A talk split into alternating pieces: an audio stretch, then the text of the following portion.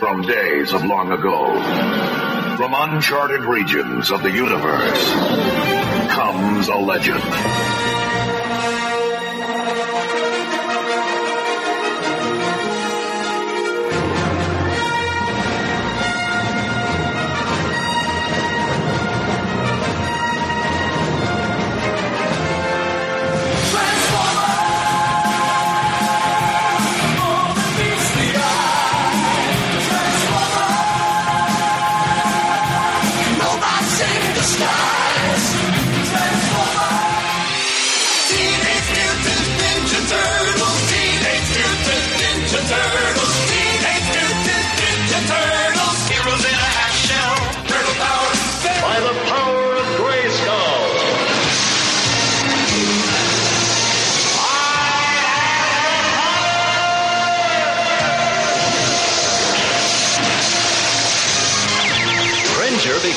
Mighty Battle Cat, and I became He-Man, the most powerful man in the universe.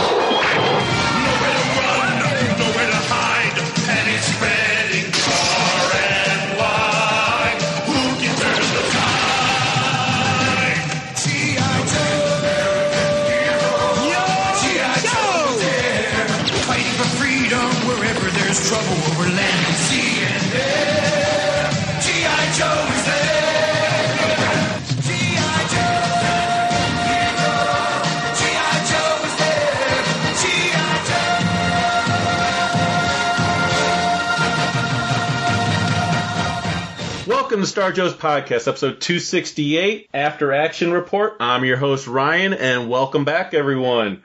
Uh, yeah, so, uh, before we get into the meat of this episode and introduce our guests here, I have a couple updates to, to kind of give out for the last episode, because this episode's coming out pretty quick off the previous one. Um, that last episode was supposed to come out a couple weeks ago. Problem was, uh, after I went to the Fan Expo convention, uh, I got sick. It was thankfully not COVID. Uh, I did test myself multiple times, but, uh, I got a cold because obviously I haven't been around a whole lot of people for a couple years. And b- my body's immune system said, yeah, we're not ready for thousands and thousands of people. Uh, so I did get a really bad cold, which did cause me to not be able to even do any editing or work on anything. So, um, so the reason I mention it only is because I know in that episode, uh, Grub, who was on there with us, he said that he was going to be at the one, uh, uh, show and he was going to be in his 501st that weekend and I was planning on getting it out and, you know, then the cold happened like literally the next day after we recorded is when I got hit with the cold. So, um, also, uh, just a clarification because I'm sure people were shouting in their at their whatever they listen to, their phones or whatever. Um, uh, and I knew this in the episode, and I don't know why I didn't say it, but yes, Shazam came out after Superman, but only about one year after Superman. So, uh, so our guests here, uh, uh, they don't know the context of it was, uh, I had somebody at Fan Expo who said that, uh, that Miracle Man, the character Miracle Man from the comics, uh, had uh, stuff about him stolen by Shazam, and I was like, wait, Shazam came out in like the 30s. There's no way Miracle Man had stuff stolen from him by Shazam. Um, and then we started talking about how like, yeah, he was like around the same time as Superman, or maybe even before. And I was like, yeah. And then I realized, no, Superman was the first superhero, so it's not possible. Su- Superman was 1938. Shazam uh, who was known as Captain Marvel for a very long time, uh, was uh, 1939. So just wanted to give that clarification. With all that being said, uh, it is long past due for me to introduce our guests here. You guys heard uh, them back in episode, I believe it was 248. I did take a screen capture to make sure that was the episode. Uh, yep, 248. Uh, they were on here to talk about the After Action Report Volume 1. Uh, they are back to talk about After Action Report Volume 2. Uh, I guess it's Volume 2. Anyways, I'll have them clarify that for me. Uh, but I'm so happy to have back uh, Josh and Roger. Welcome back to uh, Star Joe's. Thanks for having us. Yeah. And yes, volume two. Good to be Yes, volume two. Okay. I didn't know if you guys were officially calling it Volume 2 or if there was some other name after that and everything else, but The, the full name is After Action Report G.I. Joe Comic Guide Devil's Due Era 2001 to 2008 plus more. there you go. and that's why I have you on, is so that I Yes. don't have to say that long title. Exactly. but it is, short is volume two. yes. but uh, but yeah, it is. Um, I have to tell you guys. So uh, we talked about the first volume when uh, when I had you guys on and everything else, and I saw sample pages and things like that. You guys had on the Kickstarter and everything like that. Yeah. I and I mentioned this to Josh before we started. I had no idea, and I will honestly say we didn't do it justice enough until I got this thing in my hands.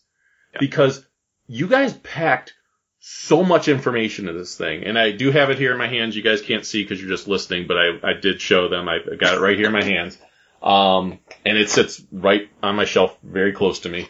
Um, Excellent. there is a lot of information in this thing. It is, and it's very easy to read. It's very easy to find information, but like, I just didn't realize how much you guys put in here. Like, this is very definitively, I know I said it in the episode, but I didn't really know until I had it in my hands. This is You very, were pretending to know. right, right. Cause, cause now I know, and knowing is half the battle, so.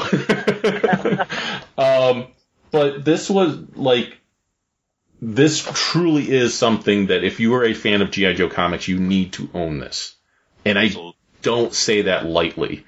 Um, it's just, it's jam packed with like, I'll let you guys talk about it because I'm, I I heard from Josh, like, he's like, oh yeah, that's one of the things we were, we, we hear quite often. So, Yeah. like, is, is that the reaction you guys get from a lot of people? Yeah, I'd say so. Um, people, well, it's it's it's not a book that really existed before. It's not a uh, concept that really existed. You get like uh, you get an X Men guidebook that covers the story uh, Yeah. of you know the sixty years of history of story, Right. but it doesn't go into the uh, minutia of the the variants of each comic. It doesn't even cover each comic. It's just the broad strokes. Right. This is specifically about the artifact itself, about the book itself, Yep. a- about how how the details change from vari- variation to variation, Yep. why they change, um, why they exist, why a third print exists for any given book, Yep. why why newsstand variations exist, why Canadian variants exist. That's what we wanted to get into. And uh, we wanted to make sure people knew what was out there. Yeah, and just to give an example, I just flipped open to a page, and it's it's easy to to do that with this, where you just like open a page and you're like, oh, there's some something I didn't know before. Yeah. Um, so I just opened up to Marvel era. You know, it just says Marvel era at the top, 1982 to 96. Tales of G.I. Joe was the next reprint series to hit the market. The series ran for 15 issues from January 1988 through March 8, 1989.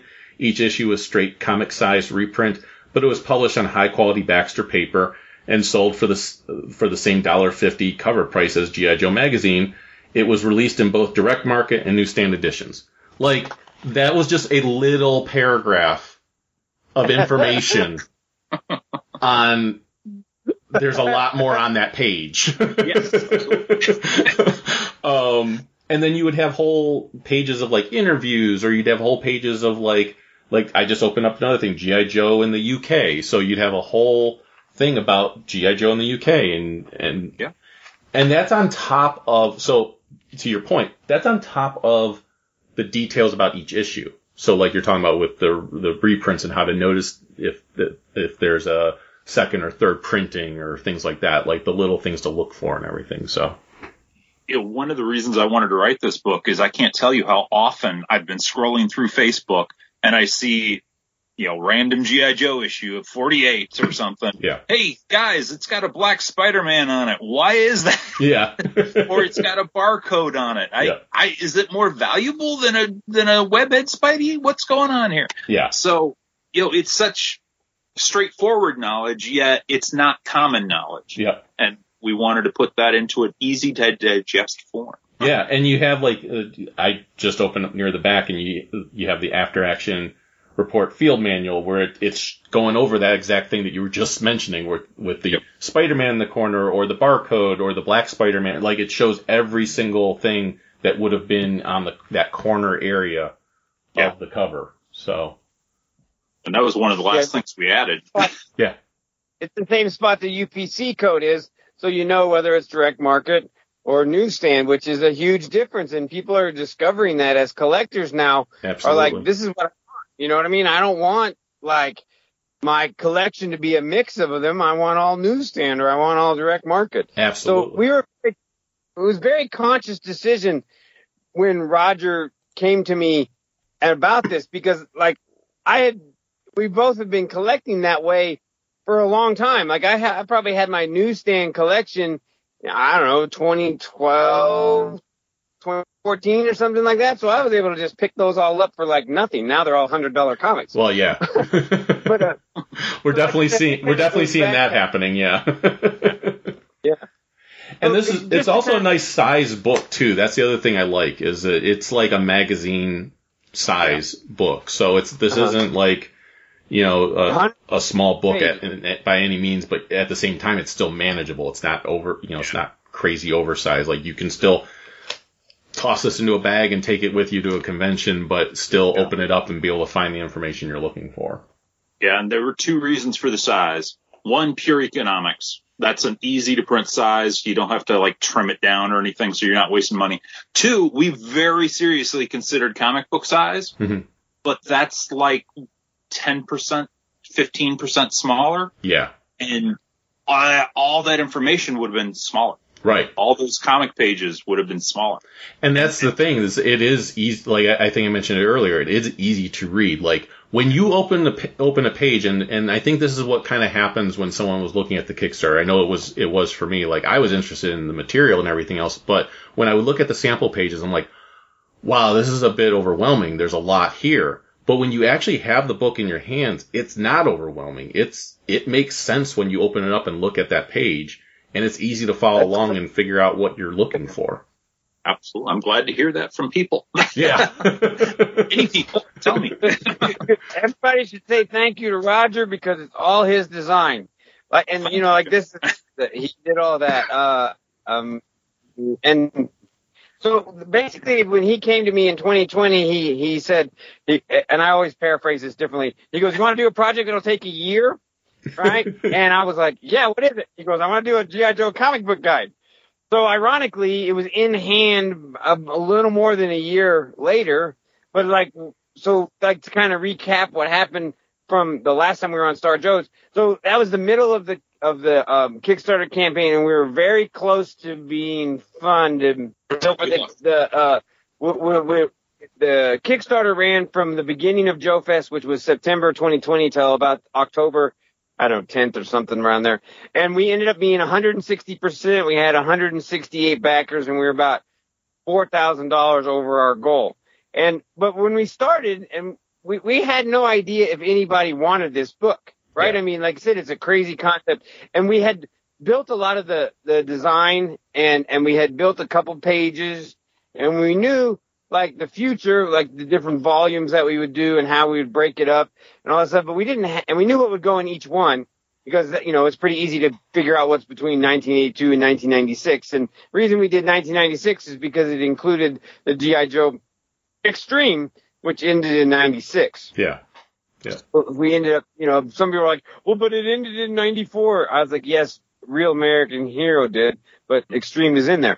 And so then, you know, it was a clear gap to go to 2001, which is volume two. Right. So basically what happened then is so the book got funded and then we were like, okay, we got to make this. So we spent all of 2020 getting getting the pages that you we just were talking about, right? Getting that all made, figuring out, you know, Roger and I are on Facebook pretty much like 18 hours a day, probably going back and forth.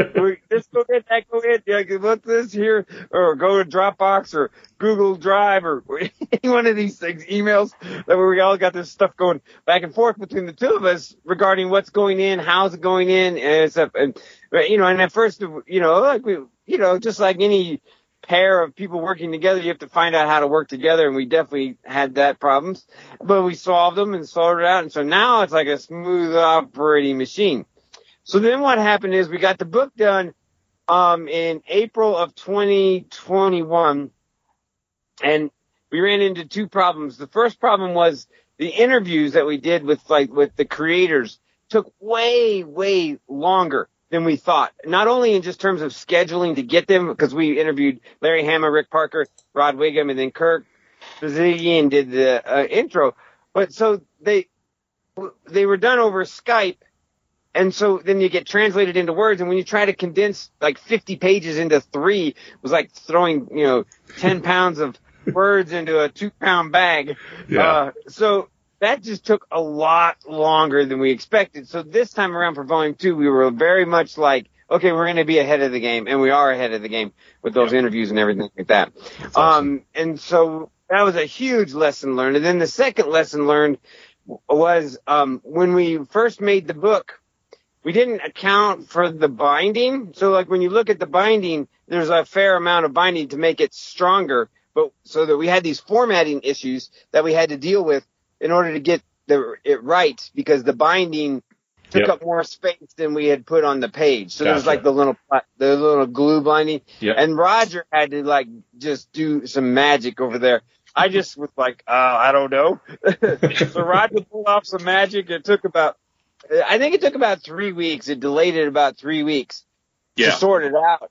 And again, that's like rookie rookie bookmaker. You know what I mean? Like, well, you and know, speaking as someone who is going through stuff like that himself with with my own comic stuff, like I planned for with issue two, I knew that there was delays with my printer and everything else, and the company I wanted to use because of the quality and everything else, and I planned out for three months uh, to be at the printer. It was going to take that long, and then when I submitted it, they're like, uh, "Surprise! It's going to take four months," and I'm like, "I planned for three. Now it's gonna be four. So you just, it's one of those things. You just have to let your backers know and you're like, here's what we ran into and here's what we're gonna do. And, and yeah, like to your point, for your guys' book, it's gonna be three weeks late. I'll wait three weeks for a really good quality product. So it was, it was worth the wait. Very much so. Yeah. So then, then, then we got the printer solved. We got the interviews done. We got the printer solved. And at this point now, that's like probably three months of delay. As we kept like, all right, let's put more in the book. You know what I mean? Cause like, Yeah. uh, like uh, we could fix this a little bit here and there. So finally the printer prints it, sits, sends it on the boat. It gets stuck in the port, uh, Long Yep. Beach port, Los Angeles.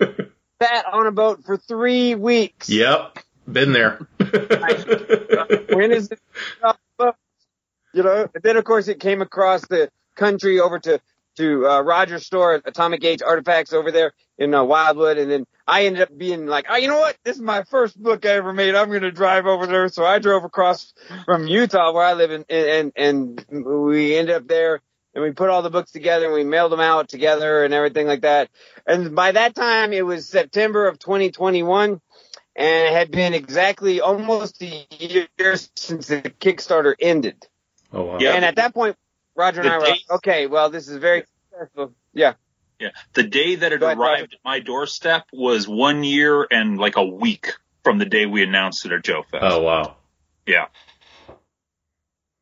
So, so basically then at that point we had already been talking because we were just waiting for the book. Right, all right, what are we going to do for volume two?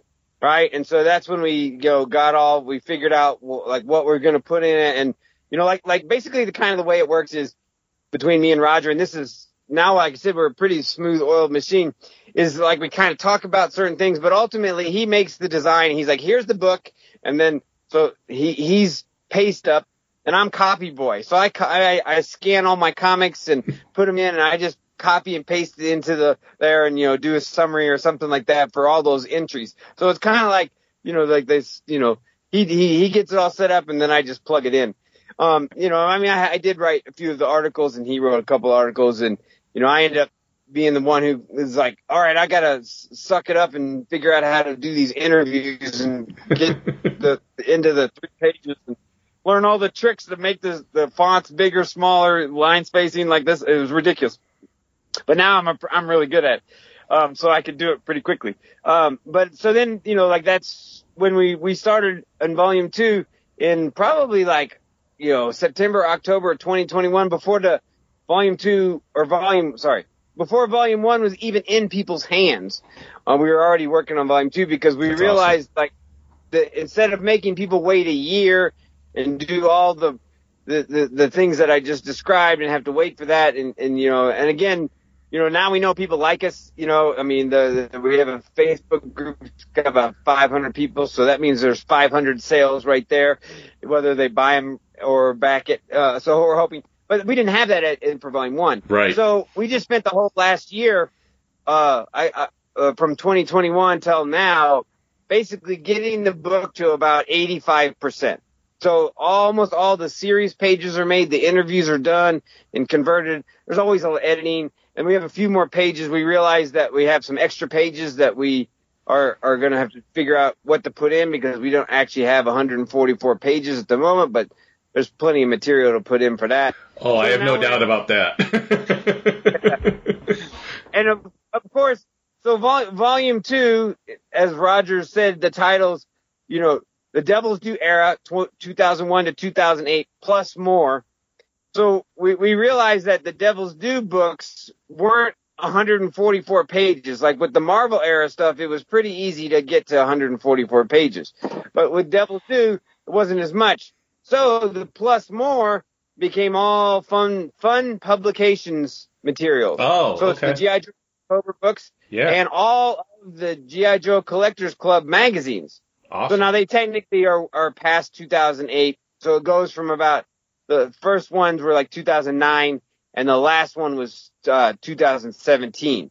So that's why we just put plus more. Yeah, no, that's awesome. That's that's a nice that's a nice uh, era there for you guys to encapsulate there. I mean, I loved the Fun Pub ones. Uh, I got every single one of them when they came out because it was just they they're I think for me they're kind of like what I want GI Joe to be for me right now. Like I know, uh, and we'll talk about this in a little bit, but like we all know IDW is losing the license and someone else is going to is getting it. We just don't know who yet or whatever. Like part of me just wants what Fun Pub did if they were to do GI Joe again. I just want them to be like these one two story arc type issues where we're not worried about continuity. We're not worried. We just want a really good GI Joe story like that. I would love to see somebody do that. If someone else want, if someone wants to do some continuity stuff and continue the Real American Hero, that's fine. Um, but I, you know, people always talk about like what could IDW have done el you know, what didn't they do? And I was like, I would just like something like what Fun Pub did. So it's kind of cool that we'll be able to see those issues. Um, couple things that you touched on I wanted to mention for our listeners. One is you mentioned the, the Facebook group that's out there. So if you really want to check out what these guys are doing, go there. It is a really cool community. Uh, it's very much like the Star Joe's group page. It's out there. So just look for after action, uh, report, GI Joe comic guide. Really, if you type in after action report, it'll probably pop up there for you right away. Um, but they, it's a really cool community. Like they said, it's about 400 some people in it, uh, which is exactly what we have in the Star Joe's group. Uh, I think you guys, I think I might have like 10 more people than you. That might be about it. Maybe not after today. Maybe got, like, not. six more today. right there you go so um but no like if if you like a group where they they're just enjoying stuff which is what our group has always been about also like you know people can talk about things they don't like that's perfectly fine that's allowed whatever whatever but we really want to focus on the stuff that we love and that, that's the thing i liked about the after action report group too is like it's full of people that just love gi joe and love the comics and and stuff like that and that's let's face it that's what this book was created the reason it was created so um, the second thing I wanted to mention before we get into volume two, because I definitely want to touch on what you guys are doing. I have a few questions about volume two and everything. Um, is that people can still get volume one. So, uh, if you want to tell them where they, I saw the website, but I figured leave it up to you guys to tell them where they, where they can get it and everything. So, Okay, so the website, easy to order from for volume one. It's afteractionreport.net. that's easy enough. Yeah. I- Yeah. you can dub- you can type the www if you want, but you know afteractionreport.net will get you there. yeah. So all you right have to do, just volume one. all you have to do is remember two. the name of this episode. So, and just add a dot net at the end of it and you're good. That will do. so, And there is there is one item for sale, and that's volume one. Once the Kickstarter ends, we will do a pre-sale of uh, volume two until it becomes in hand, and then once volume two is in hand, we will um, you, you'll be able to just buy it directly. But please, you uh, do the Kickstarter so that we can actually fund it. Well, I was So going to say, wait don't wait until it shows up on the website. Fund Yeah, it. do not wait for Ross. yeah, yeah, because you have to back the Kickstarter because otherwise Volume Two doesn't get made. So, Exactly. um, and uh, yeah, volume like, and I will tell you, like I said, Volume One, uh, when I got it was everything and more than than what I was expecting. Like I was expecting, s- I was expecting uh level eight, and I got like a level fifteen. So like. We made our goal then. right.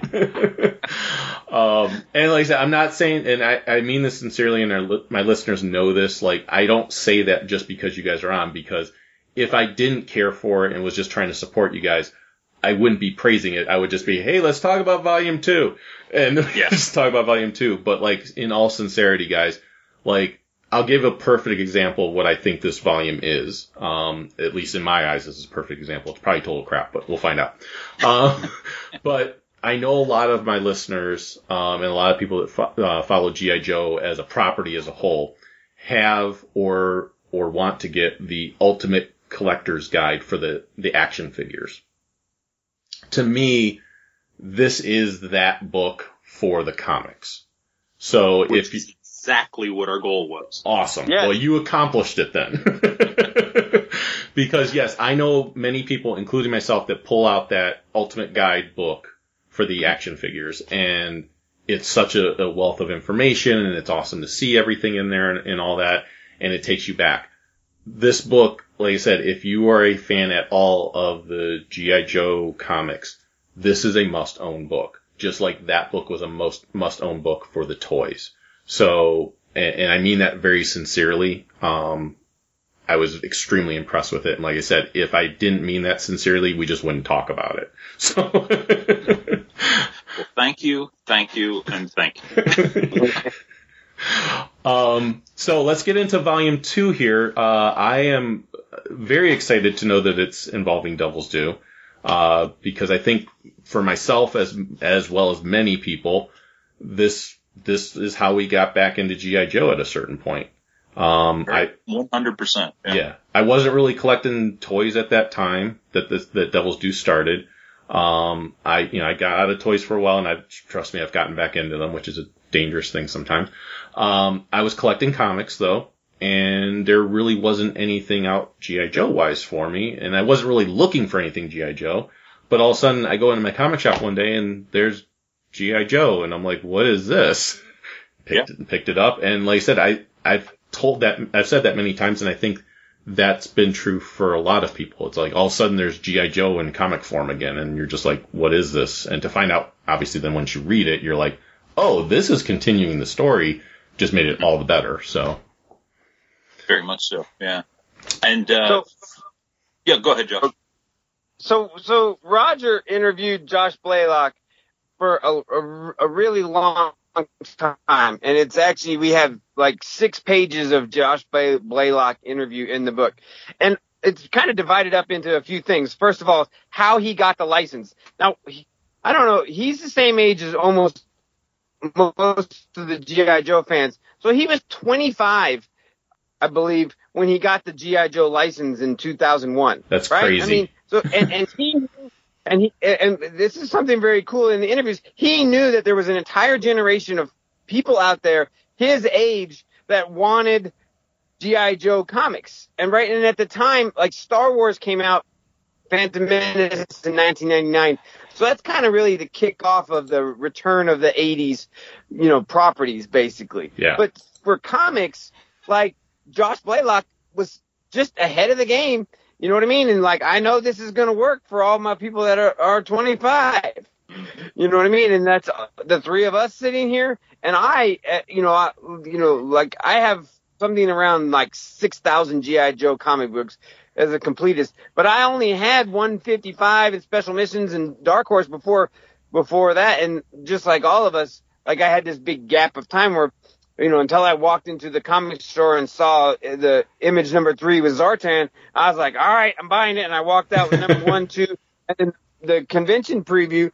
And then I went home on eBay and went to Devil's Dude website bought bought like the MIA and then bought uh, you know, started you know going on eBay and then of course eBay at that time was like the the you know you can find anything for cheap Yeah. and he really really and we we emphasize this in the book this time he really helped bring it, the entire 1980s nostalgia for everything back to the world Yeah. right? I mean, like the, before GI Joe Image Number One came out, which by the way came out on September twelfth, two thousand one, right after you know our country had been attacked. Yeah. So you know nobody was thinking of these things, and we really have are, are trying to you know point that out that like GI Joe again, you know, was a ne- a huge new wave of you know, information for people and fun and toys and all. And again, it's our generation was back into the comic book shop, Yeah. right? I mean, like, and many of us never stopped getting comics again. And for I mean, me, that and- GI Joe, but Yeah, and for me, that was, But- if I'm remembering right, that was also to your point exactly what you're saying. It was a new wave of all that 1980s nostalgia because that came out. Then you had Dreamwave coming out with Transformers. Then you had, uh, I remember Image even did, uh, well, it was Devil's Due and Image and everything else did Voltron. Like that came out as a comic. Like all of a sudden we had this resurgence of like all these properties and I attribute that to the success of G.I. Joe from Devil's Due Oh. because that caught fire. Like it, it was around for quite a while because it was successful. So I mean, there's a direct through line when you look back in history from like Marvel's comics, you know, movie MCU madness that we have now. Madness is a joke because Doctor Strange. yes, nice. Uh, sorry, I, I, I, had to, I had to point out my joke. but uh, you know, when you look back, right? I mean, like like all the fanboys, all you know of of current you know c- conventions were slowing down and all that stuff, and then all of a sudden in the beginning of 2000s, right after you know our country was attacked, here we go. Like all of a sudden, like you know. Uh, you know, maybe we needed the distraction, but, or maybe it was just the world working in the way that it does sometimes. But like, you know, he, he and so Josh is, is very like humble about it. He he seems very humble now about how much he- he played a part in in in this huge renaissance of 80s nostalgia. Well, and not only did we need like a, uh, an escape escapism, but you figured GI Joe also played into the this feeling of patriotism that we had at the time. So Absolutely. Yeah. Yeah. And of course, you know, it was between Phantom Menace and Attack of the Clones. right, You know?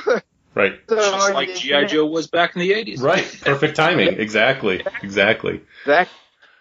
So the timing was, and, and so that's very much kind of what what we've found as we made Volume Two.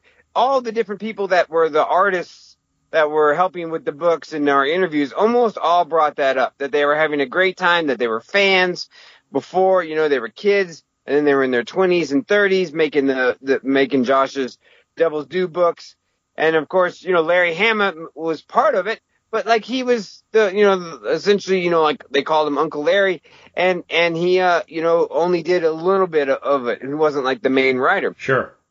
Where he is now and so you know so so you get all that kind of stuff and it's it it it, really and this was Roger's idea to make sure that we emphasize that it's fans who become creators making the books so basically with uh with what, what Josh Blaylock and, and many of the other creators that were helping make the Devil's Due comic book, we, they were fans first and then creators because of their age. Yeah. And so that, that, that was a very big difference. And, uh, again, Roger pointed that out. And so we made that the theme of volume two.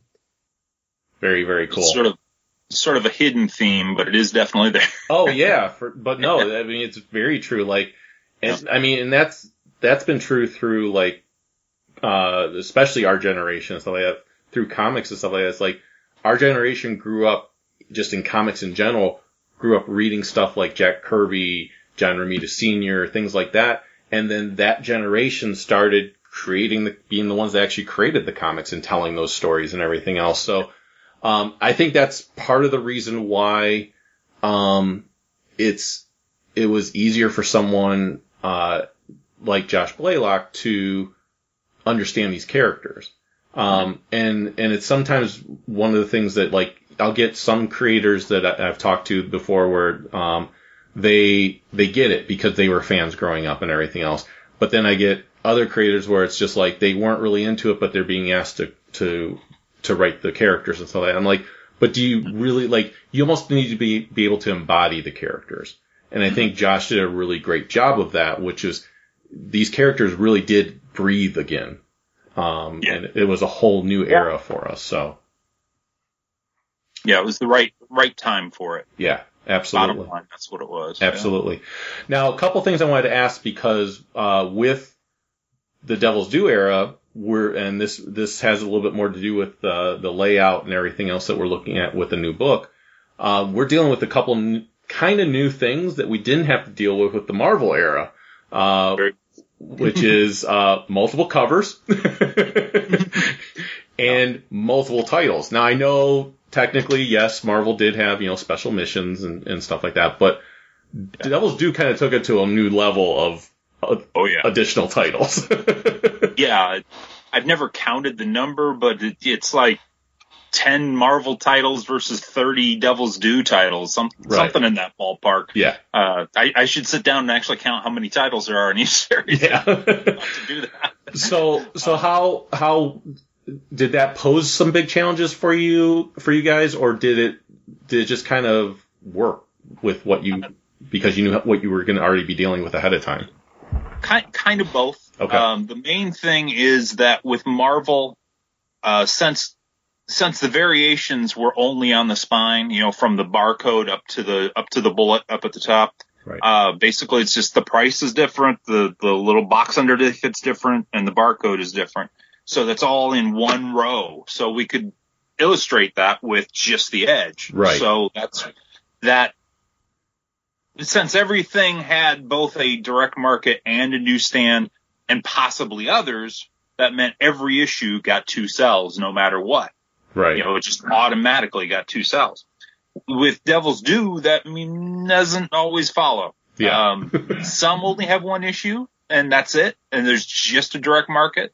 Uh, some have multiple variants. Some have multiple exclusives and retailer incentives and craziness. Uh, I think with, I think with Devil's Due, the highest number was like six for one book. Does that sound right to you, Josh? Six or seven? Yeah, I think it was one of the Transformers. It was Yeah. One of the Transformers did eight, I think, but uh, I know it in the main book, six was Yeah. the max. They're just they're just building you up. to To, they're just ramping you guys up for the the modern stuff where it's yeah, very much so. where it's gonna be like ten covers and That's Oh that's yeah, yeah. There's that's there's volume definitely more covers down. Yeah. yeah. We'll talk about we'll talk about the future in, in a little while, but uh, but yeah, we'll we'll we'll go back to to this with the layouts that you guys were dealing with. So Anyway, what what this resulted in is in the Marvel book there was always the first cell with the factual information that was going to be on every book. Yeah. And then a second cell where we had more flexibility where we could put more fun files and and other bits of information or if we needed that space we could just overflow it from the first one. Mhm. Where is in Devil's Due we either have that option or we have it to an excess. Gotcha. a, a lot of issues only have that one cell, so we could only fit in the factual information. So the the fun file kind of stuff had to have a kind of its own space now. gotcha. So I'd say about every fifth issue on average, we have to have something else in there to kind of cover what was being covered in that second cell for Marvel. Gotcha. Whereas with the Marvel stuff, it was, we had to make it up almost. Cause you get to issues that, you get like a 20 issue run where really not a lot's happening. Yeah. You know, it's just business as usual. G.I. Joe fights Cobra. That's Yeah. about it. Yeah. so it wasn't anything super interesting to put in those spaces. Um, so there's a whole section where we put like artist information and That's and awesome. publication information just because there wasn't a whole lot to put in there. And Now with Devil's Due, we can't put that in there as easily, right. so we have to focus more on certain things and make it more of a feature for that thing, Gotcha. like a character's first appearance or you know a major storyline uh, plot point in there. Uh, so it's all in there. It's just in there in kind of a different rhythm. Gotcha. That makes sense. Makes sense. Well, and, and you kind of had to, uh, to your point, like there, there really wasn't a choice. So it's like, okay, uh, and I like the fact that you approached it as not necessarily like, okay, here's a problem, but it's more so like, okay, how do we solve the problem? It's, it's, Yeah. you know, we still want this stuff in there. We don't want to take it out because then we're taking away from what we've established already. But it's just a matter of like, okay, where can we put this stuff and what can we Yeah. do with it? So, Yeah, and that's that's the way I approach design in general. Uh, design is problem solving. oh yeah. I have a wife So- who's a graphic designer, so I'm well aware of that. Yeah. So how, how do you fit it in, whether it's supposed to go there or not? Yes. You know, you need this information. yeah. Where's it going to go? she she she works with scientists who have like presentations and they'll send her six slides and like can you condense this down to two she's like Yeah. that's not really how information works she goes if you want me to take two slides and make it into six that can work that a lot easier Exactly. Like I said, that's the lesson we learned with the interviews. You know what I mean? Like, Yeah. how do you get all these into into that? yeah Yeah. You know. So, and that, that's actually another thing with volume two is we actually designed in more interview spaces and more article spaces, uh, and then more, you know, to allow for that. Whereas with the volume one, we kind of had it all figured out pretty quickly, and then all of a sudden we're like, shit, we're out of space. you know what I mean? We don't have pages left. What do we do? You know, and then, uh, and, and so we, we didn't really run into that so much with volume two. And like I said, the book's pretty much 85% done. So we know the format. We know we have like about six extra pages that we have to figure out what, what to put in there, but everything else is pretty much all built. So that, that bleeds into like when the Kickstarter ends, we're hoping to be able to, you know, when the funds come in from your Kickstarter within maybe a week or two, we'll do all the final touches, edit, and we'll hit, hit, send it to the printer. Um, and, you know, then, you know, if that, if the, if the Kickstarter ends the beginning of July, maybe by the beginning of August, again, this is all tentative, you know, we'll hit the, the button that goes to the printer, and then they'll print it, and there'll be no problems, and then we'll get on the boat, and there'll be no problems. Uh, a lot, lot of crossing fingers I, I know what you're I know you know Every, yeah Everything's crossed. yeah yeah So we're hoping so by September, October, assuming all works well, that it's in hand compared to the whole year. Everybody had to wait for more. yeah, yeah. So we're um we're very much that that's why we waited so much longer to do Kickstarter number two, so that the book was ready. sure It doesn't have to take that long, yep and you know hopefully it's in your hand by October. Totally get Uh, that. so if you back it, you know, in May or June, you get it just a few months later. And Um, hey, if you didn't it's- get- it's, and if you, you know, I, I can't imagine. I was gonna say if you didn't get volume one That's then right. you can get volume one now and you're not gonna have to wait too long to get volume two so That's right. you got and it, it, it is one of the the uh the rewards you can get volume one and volume two in the Kickstarter rewards, or you just go to the website and buy number one. And I would say to help you guys get to your goal, get it through the Kickstarter. Because I know that yeah, if you're going to get it right now, you might as well get it through Kickstarter. yeah, exactly, exactly. So in this way, you get both of them together, and and you're good to go. Um, so uh, one thing I'm, I'm curious about too, because you guys you mentioned the interviews and everything else. Did that prove to be since since with the Marvel stuff, obviously you have unfortunately creators that pass on, and, and you just never have the opportunity to talk with them and everything else. Did you find with it being more recent comics, relatively more recent comics, that it was easier to have some of those interviews that you wanted to have, or did it still did you still have some of those problems where it was just like, yeah, that creator's really not available, or we don't know how to reach them, or it, it's funny. They both kind of start out the same way, regardless. You you you have kind of a wish list that you want to get get in there, and you start contacting people, and regardless of any other factors, there's always seems to be this reluctance at first. Mhm. You know, and and once you get that first one in for the book, then the rest just start falling into place yeah, that's that's the way both of them kind of ended up. Uh, like for this one, yeah, Sam Wells was already on board to do. Uh, Sam Wells is the, the publisher of Devil's Due. Um, assistant publisher, publisher, I think, little both. Sure, probably. Um, he uh, did our uh, introduction, and he was more than willing to do it. I've been friends with him a long time, so that that worked out well. But after the first couple of weeks of me trying to get interviews, I wasn't really connecting with people, even though I've talked to a lot of them in the past. Yeah. You know, I, I had some relationship with them, and we already had one book under our belt. But uh, it wasn't until Sam offered to step in and he contacted like five guys and out of those five guys like four of them immediately said sure i'll do it Nice. That's so awesome. it was just boom boom boom there was only one that i wanted to get in there that we just haven't been able to contact at all Gotcha. so uh, i know he's not dead he's just just, just difficult to get in touch with. Yeah. Well, when you guys get to the modern stuff, I, I, I have a few people that I am close friends with that I can always hook you up with. But uh, uh, what's on the what's on Joe Mind guys will always joke around that that I anytime I have a uh, GI Joe creator on here that I just make him a co-host, which is so, there's some truth to that.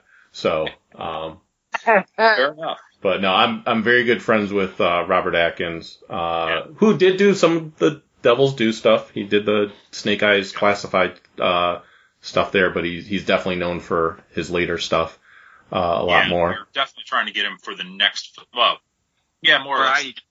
Yeah, and uh, yeah, I, in fact, I just texted him today, so we were talking video games. So, uh, and uh, yeah, and Shan- Shannon and Brian Shearer, Shannon Gallant and Brian Shearer are both good friends They're too. all on the list. Oh yeah, like I said, just Abs- just when you're ready to go there, just you know, if if you have, I'm, I mean, they're all open to talking anyways. But yeah, if you need someone to make an introduction, I'm, I'd be happy to do that. So So, so you know, all of those guys, the other one, Brian Shear and Gallant. I mean, we we got to do big interviews with them because they did massive runs on Yeah. on on pro that we got to you know give them m- multiple pages and and can't cram that their ten pounds of words into two oh yeah, pages. yeah, no, they and We they're both those are both awesome guys too. So uh, Yeah.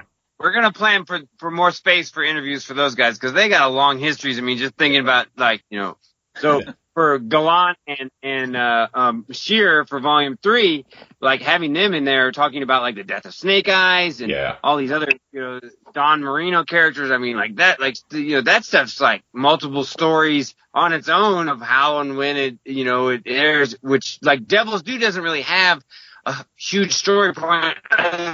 Lady Jaye's death, right? yeah, Her death was like a big deal. Other than that, there's not a huge lot of story points, but Hama has in the IDW era has really thrown out a few big things that are like, oh yeah, really for sure, for sure. I'm talking about this kind of like issue number 21. Oh, like in volume one, I think we put like six pages of stuff in there about that one, and it keeps keeps coming up all the time about number 21 all over the place, all over social media. So that's very much for volume three, kind of you know what we're hoping. Well, and it's very, get it, it's nice of IDW to uh, not get have the license anymore after this year, so that they can like give you guys an ending point for. Yeah. that was so nice of them to think of you guys by doing that. it really was nice to, to do that. that. and honestly, to, to address that specific point, yeah, uh, one of the reasons it took so long to get to volume one Yeah. was I came up with the idea around 1998. yeah, And then Devil's Due came out before I got to it and it got longer and then it kept going. And then Master Collector started putting stuff out under Fun Publications. then IDW got it and it just kept growing and growing. And I, I'd always envisioned it as a single volume book, right. but it just kept getting thicker and thicker. It's like nope, we this has got to be multiple volumes, and and I actually like the fact that it's multiple volumes because then you do have your different eras and everything else, so it works out really well. Yeah, we can have different And, and, focuses. and when when we first were talking in 2020, before we even did the Kickstarter, this is the stuff that Roger and I talked about. We're like, well, what you know, how do you break it up into uh, volumes? And it was very clear on the errors, but at the time in 2020, IDW had no ending. Now it's ending on issue 300, so it's perfect. Yeah, Which- absolutely. In the fall, probably in November or December, we'll be running a Kickstarter for the for volume three. So uh, that that's some new news for there. There you Uh, go. Because we want to be on the tail end of that and that, Yeah, and and then also too.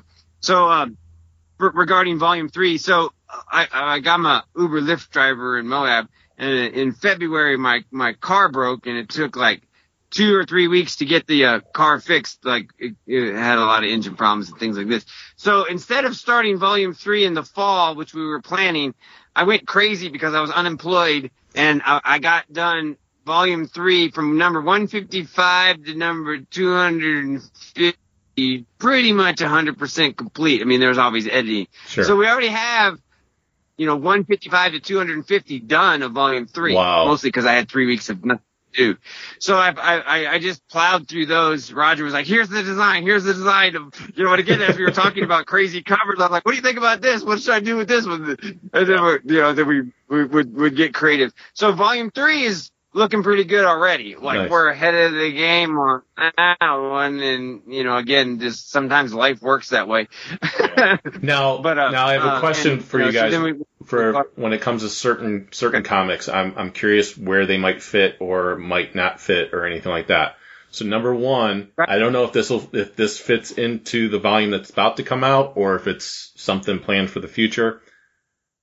Uh, Do you guys have a section for the uh, action figure comics that came out, like Yes. the two packs and stuff? like that? Is that in this volume or is that in a future volume? That is in this volume. All- All of those came out during the Devil's Due era. That's why I So- thought maybe it might be in this volume. Yeah, so, it made more sense to put it here than anywhere else. That's awesome.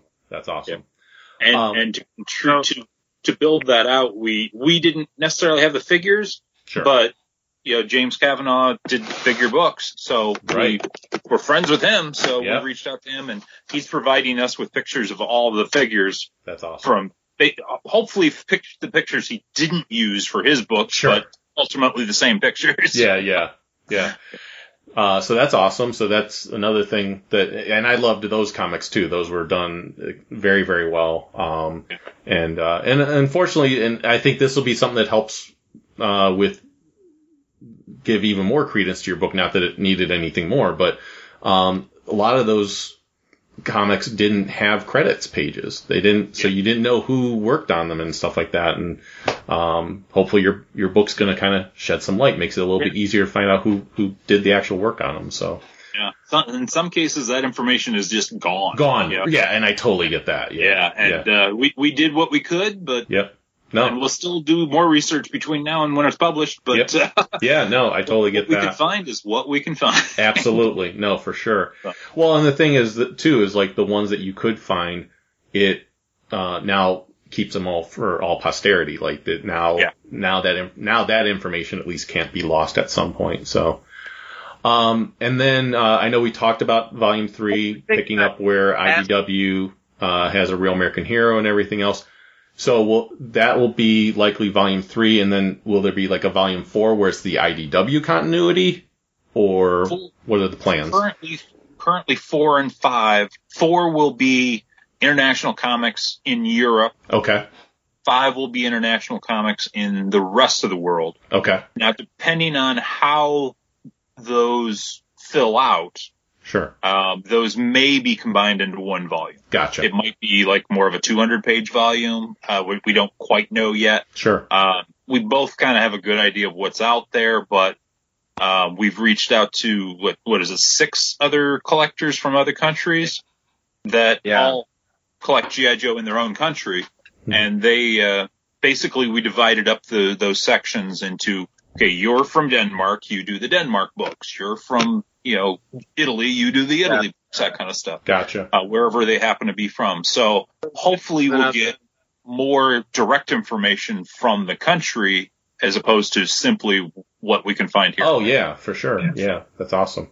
So very cool. So, yeah, so, so th- this was the thing that when we when we first started out, we were like, we have no idea how much people are interested in this book Sure. in general. So Marvel was a pretty slam dunk thing, yeah. right? Devil's Due is now 21 years old, so we're like, okay, that's pretty safe, you know. And then of course now Volume Three, we're calling Larry Hama's IDW Real American Hero 2010 to uh, 2022. You know, what I mean, of course Yeah. we have to have a long title, but uh, so so that's it. And and then for we know for for uh, IDW the IDW volume, we're also going to throw in Tom Scioli's Transformers versus GI Joe in there Okay. because we're, we're the theme through all all three books is the crossover between the two franchises um because they've had crossover series in each one. Yep. So we're throwing that one in there, even though it's not, you know, whatever, because we want to continue the crossover for Transformers and GI Joe. Um, so that's going to be in there. But beyond that, we don't really know what's in there in Volume Three. But I know that 155 to 250 is 80 pages. Yeah. Um, uh, that's what we, and so that you had two, we had another 50 issues with 300, probably having 300 covers or something like right. that. Uh, so that'll be like another 10 pages of just number 300. So uh, other than that, we don't really know what's going in volume three. But Uh, I can't even when- imagine what when you we went. I can't even imagine what you went through with uh, issue 200. I know there was a ton of covers there. So. Yeah, Roger came up with some cool designs That's that cool. are. De- it, it, it, it, it, it, it looks like After Action Report, but it's totally different in terms of the design That's cool. because it's just like you know, you know, too many covers. Yeah. But uh, um, so like we don't know regarding the IDW continuity, which is like the crossover Transformers, the Hasbro universe, the first few issues of when IDW or first, excuse me, first few series that IDW started before they started Larry Hama's. Because like they started those issues in 2008 and then Hama's started in 2010. Right. So we don't know if people really want those books. So, you know, we'll have to figure that out. But Yeah. personally, Roger and I, we really want to do the international books. And, you know, Yeah. if we, you know, we'll, we'll, we'll- hopefully we'll be able to kickstart those and successfully do those. But like, I mean, there are some just awesome looking comics. I mean, just like stuff that nobody's seen. Well- I got a whole bunch in my collection that are like, un, no, nobody's seen them. Yeah, and that's and that's the thing that has me excited about you guys doing the international books eventually is that um, it's stuff that we don't see over here, and I think Yeah. that will get people excited to kind of see like not only you guys providing really cool information about it, but also I'm going to be able to see stuff that I never got to see before. So, Yeah. And the way I look at guidebooks in general is even if you don't collect that thing, Yeah. that book is now like an encapsulated Oh, uh, yeah. collection. So you don't necessarily have to collect it to enjoy that book. Right. Um, so for Marvel, most of our customers probably collected Marvel. Yeah. They probably have a good chunk, if if not all of those books. Uh, I uh, Devil's Due is probably Similar, Close to that close to it. Yeah. category. Yeah. yeah, maybe not as inclusive, but pretty close. But with the international stuff, yes, there's going to people be people that have some of those books, but most people are not going to have anywhere near all of them. Yeah. So this is going to be, even though it's the same format, it's going to be more of a coffee table vibe because it's not as much of a collector book for that reason. Yeah, it's a it's a different to your point. It's a different type of collector's book. It's now the book that someone wants because they don't have those things, and now this is a way for them to have those things. So, Exactly. So, so even though it does function as a guidebook, it will now function more as a coffee table book. Yeah, absolutely. And, and there's something like 25 countries that GI Joe in the and and honestly, I just bought a book from an IDW that it published the Agents of Cobra book that's in Turkish. Like so, they're still Yeah. coming out in other languages, and uh, I uh, literally got it the other day, and I was like, "Holy shit!" I was like, "This just changes the book a whole lot." New stuff. I mean, new stuff. That's But awesome. ultimately, there's 25 countries and about 16 different languages for Yeah. those two volumes, which is why we've broken it up into to two two volumes or one big book. It's hard to know right now, but um, it, I mean, it's pretty exciting and it's it's gonna be hard and it might you know it might be one of those things you kickstart and like a year and a half later we get it because I mean it's you know try to try if we try to do what we can do for volumes one, two, and three for those, you know, in terms of information you know, it's going to be pretty cool. Yeah, well, and, and what I hope for you guys um, is that as you do each volume, you start picking up more and more people along the way.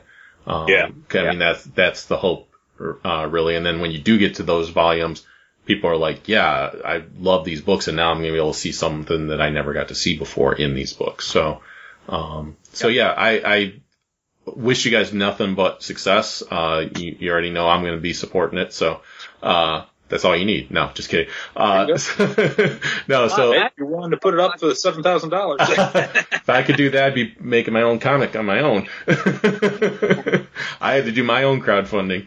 Um, but yeah, it's, uh, like you said, the, I, I don't stress it enough. People need to own this book. Um, if you didn't get volume one, I would say wait till the Kickstarter and actually, as of this recording, as of us recording, we, uh, it has not launched. However, as of this episode coming out, which means if you are listening right now, the Kickstarter is now live and you need to go there. I will have a link for it in the description of the show. I will have it posted on the Star Joe's fan page and, uh, group page. So you'll have no excuse. And actually, Roger, I'm sure will probably have it posted before I even have it posted because he's been doing an awesome job of, of, of posting stuff in the group page for Star Joe's, but I also make sure it gets onto the fan page so people can see it there. Um, cause uh, as much as you guys can post on the fan page, the thousands of people that are on there don't see it unless I, unless an admin's posting it. So, but in the group page, they definitely see it. So, uh, so please feel free to post it there. Uh, like I said, you'll probably get it up there before I get a chance to. So, um, but, uh, but yes, so, so if you're listening to this, I, I like, again, I cannot stress it enough. If you want to contact me privately and be like, Hey, Ryan, really though, is this book good? Contact me privately. I will, I will tell you all the ins and outs of the book. I will send you photos of interior pages if you need to see that. Like, I'm telling you, this book is worth owning if you are a G.I. Joe comic fan. Uh, I cannot stress that enough. So go to the Kickstarter, back these guys, support them. Um, the other thing I wanted to mention is if you're listening to this episode, uh, as soon as it came out and you happen to be down at MegaCon this weekend, these guys are going to be there. So, uh, if you, I don't know if you guys have details about where you're going to be or anything like that. You want to give that out? Yeah, we are in Artist Alley, which at MegaCon, this is uh, Orlando. So, in case you don't know where MegaCon is, Yeah. um, That would be the 19th to the what? 23rd? 20. It's four days. yeah, yeah, 19th So to the May 22nd. 19th. and uh, we are in 22nd, Artist yeah. Alley. Yep. So I'll say that again. Uh, it's uh, MegaCon in Orlando, Florida, um, the 19th through the 22nd this weekend. Um, we are in Artist Alley, which is pretty massive. Mhm. they have a very large section for Artist Alley. We are Artist Alley booth AA376. AA376. And, uh, after you buy your tickets, you got a choice between a right hand door and a left hand door. If you go through the right hand door, we are almost straight back. Okay. So you have to wiggle around some booths, but it's pretty much straight back. And then once you get into the Artist Alley section, we're like four or five booths in. Cool. So easy enough to find. Yeah, and we will have very large banners behind us and hopefully in front of us, depending on how I can set up the booth. Yeah. so you shouldn't miss this. It'll be the booth that looks like a GI Joe guy. was say, look for something that says GI Joe, and you pretty you're there. So, um, And, and, and, we, we will have some of those unique international comics to promote Volume 4, even though it's a long way away, but we're just to kind of show off what, what Roger and I have in our collections. yeah, and people can buy Volume One there at MegaCon, correct? absolutely. Yeah. Any convention we're promoting at, we'll always have volume one until we run out. Yeah. So, so like I said, if you didn't get Volume One and you're not going to be at MegaCon, then, then wait till the Kickstarter, or actually right now because you're hearing it now. It's live right now. So get Volume One with Volume Two in the Kickstarter because that'll help these guys get to their goal. Um, if you're at MegaCon, go visit these guys, pick up Volume One. Uh, speaking as someone who's been at a convention, having someone come to your table and interested in what you're doing and buying stuff from you means the world. And obviously you can tell these guys are very knowledgeable. They're very friendly. They'll be happy to talk to you about G.I. Joe all day long. So, um, I, I'm sure it's a topic that they're, they're happy to discuss. Um, More or less. We, we do it between the two of us all day long anyway, so why not? just add more people to it. Right. Exactly. Um, so yeah, so please, please check them out. Uh, please support this Kickstarter. I want this book made. I know they want this book made. I want to, and again, do it early and do it often, but do mostly do it early. Um, because Way of voting. Yes, exactly. um, because if, as I've mentioned many times when it comes to crowdfunding and Kickstarters, there's a lot of stress that goes on while the campaign's going on. There's a lot of stress before the campaign, there's a lot of stress after the campaign, but there is 10 times the stress while the campaign's going out, wondering if you're going to hit your goal. So, Yeah. uh, and you're doing everything you can to promote it and everything else. So show these guys some love. You're listening to this podcast because mostly because you love these properties. I'm sure it's not because of my dulcet tones or anything like that. Um, might be one or two out there that listen for that reason, but um, but it's because you love these properties, and like I said, and we are very comic focused on this show. So uh, GI Joe comics has been a big part of the show. So you guys need this book if you like GI Joe comics. It, like I cannot, I know I've said it like a thousand times in this episode, but I truly mean it and cannot stress that enough. So, um, And as a reminder, the book is already about 85% done. right. So So you're gonna get it you don't have to wait too. Yeah, you're gonna get it. Yeah. You're gonna get it very quick uh, for this one. So, um, but and I know I and I know I have some friends that didn't get the first volume, even though I stressed that they should. So, uh, Jared. I know I tried to let them know, and uh, so they need to get it this time because, and I know they're big GI Joe comic fans, so it's like this is something they need in their collection. So, and like I said, I, I I'm glad that you confirmed that my analogy to the Ultimate Collector's uh, Guide was was a good one. That that's what you were going for because it really is a companion that could go right next to that on the shelf. Um, is ha- have the collector's guide there for the action figures. Have this book right next to it for the comics. Yeah, and and to emphasize that um, when we first started this, I didn't have it based on anything particular other than like the action figure guides. You know, there's Yeah. plenty of them out there to choose from, so I just wanted it to be a companion to that. But as we were working along and we were getting advice from people like James Kavanaugh, who did his own book, Right. uh, his his uh, rank and file. That's that title is a military term for essentially the personnel Right. which is the figures. And that made me think about military terms, which eventually I came up with the after action report, which is a report of the missions. Right. And what's the missions for comics, uh, for, for G.I. Joe? It's the comics. It's the comics. Yeah. So, in a, many ways, it's a direct uh, companion piece to his book series. Absolutely, absolutely, and his his book's fantastic as well. So, um, yeah. So uh, the other thing I wanted to mention because I think you guys just posted recently is uh, if if there wasn't enough to entice you with this is that Josh Blaylock's doing the cover, right? That he is. So if you like his artwork from Devil's Due, then Yeah. this is the this you gotta get this just if just for the cover alone, it's worth it. So Exactly. So, Yep. uh, but what's really unique about it is that it's the first GI Joe Devil's Due created cover since 2008. that's they haven't awesome. created any cover anything since then. And it, Blaylock did the sketch, and then Devil's Due artists have done the coloring and other things, sure. right? But like it's it's literally you know what 2008 till now, you know that n- n- that's never been done. So Right. Yeah. and you know he written for GI Joe. He Blaylock himself hasn't really done much except for be at conventions doing sketches and stuff. So this was ve- we were very happy when he said I'll do it, and we Yeah. were like yeah. That's awesome. Yeah. So And- and I that's have- really unique with our cover. Yeah. I have another exclusive for you here, too. Okay. Josh doesn't even know this. You ready, Josh? Yeah. As of today, Yeah, no.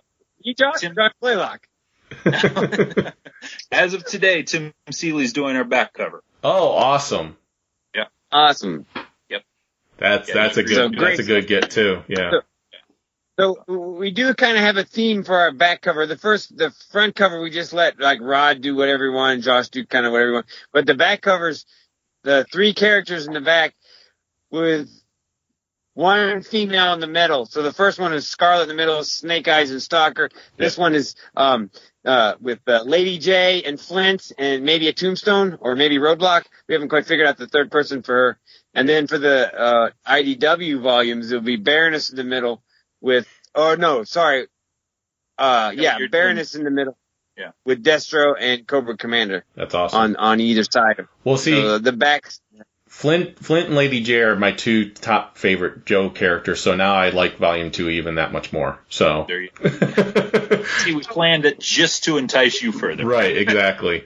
Um, but yeah, Tim Seeley, that's a fantastic get uh, for you guys. So that that's gonna look fa- amazing. So, um, anything else you guys wanted to mention before we call it a call it an episode? Come and buy the book. Nah, thanks. Just- thanks for uh for uh having us on again. Appreciate it, and uh, good luck with Stealth Hammer. You Thank know, you. I mean, obviously you're in the same se- same thing as us, as making the second one and trying to get it done. So good luck with that. I appreciate it very much. Yeah, it's Hopefully, uh, it, has You been a need to do a GI Joe These G.I. tribute Joe guys cover so we can put it in a future volume. there. You go. There you go. Just Um, put some red, white, and blue stripes on there. I'll work it in. right, right. Well, well, I do put a lot of ref. I do put a lot of little uh, pop culture references in in there here and there. So I'm I'm I've had many people say to me like, "Do you have a GI Joe one in there yet?" And I was like, "Not yet, but trust me, it's going to happen at some point."